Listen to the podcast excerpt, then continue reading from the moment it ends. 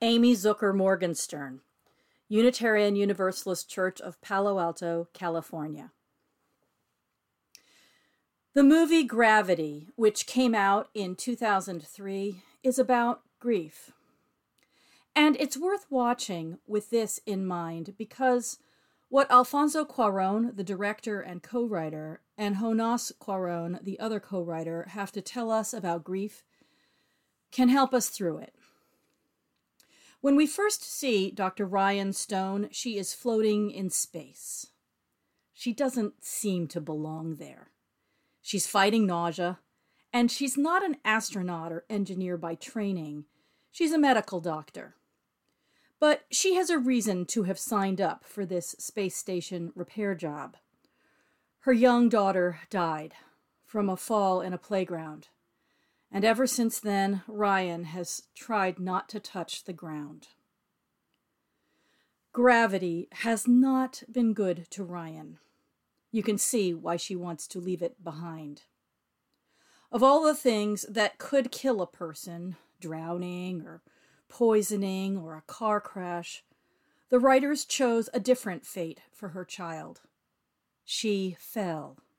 She died from gravity.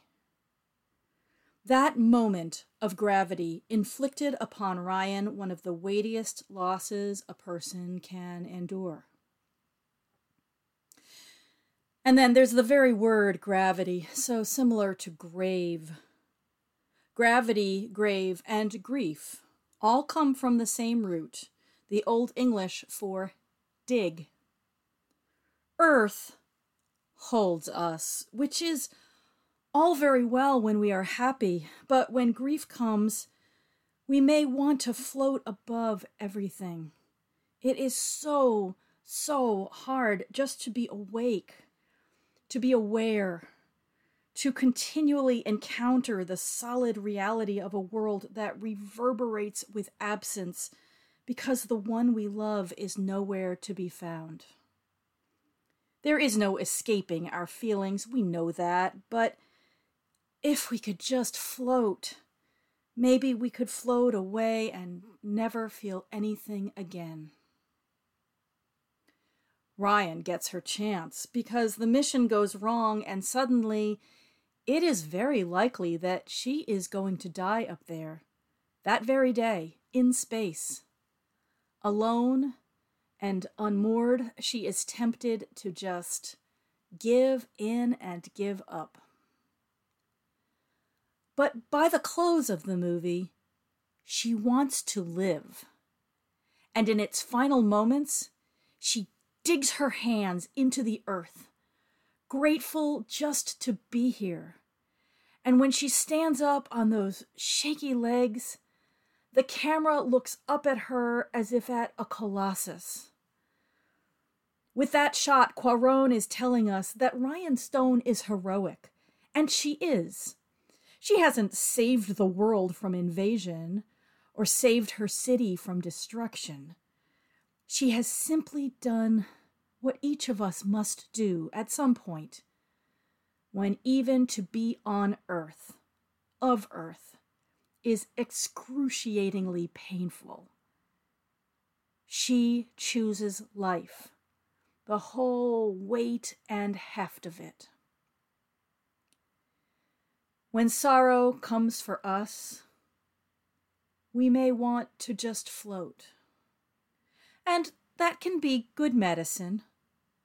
Music, sleep, the shadow worlds of books or movies might give us some relief for a while. In the end, though, we are creatures of earth and we need gravity. We must remain tethered to reality and all the pain it brings, or else float forever in a half existence.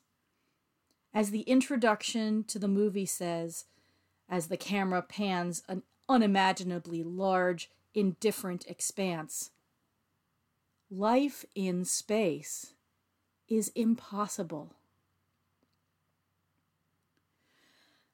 When we realize that we cannot float forever, and we find it unendurable to touch the ground, Friends can be the bridge we need, the touch of a hand, the sound of a voice, good food made by good friends. Tether us gently, not demanding that we return to gravity's relentless pull until we're ready, but letting us know that we are of this life, this earth. Creating something together whether a cantata or a conversation, offers threads of connection when we still feel as if a stronger one would hurt too much.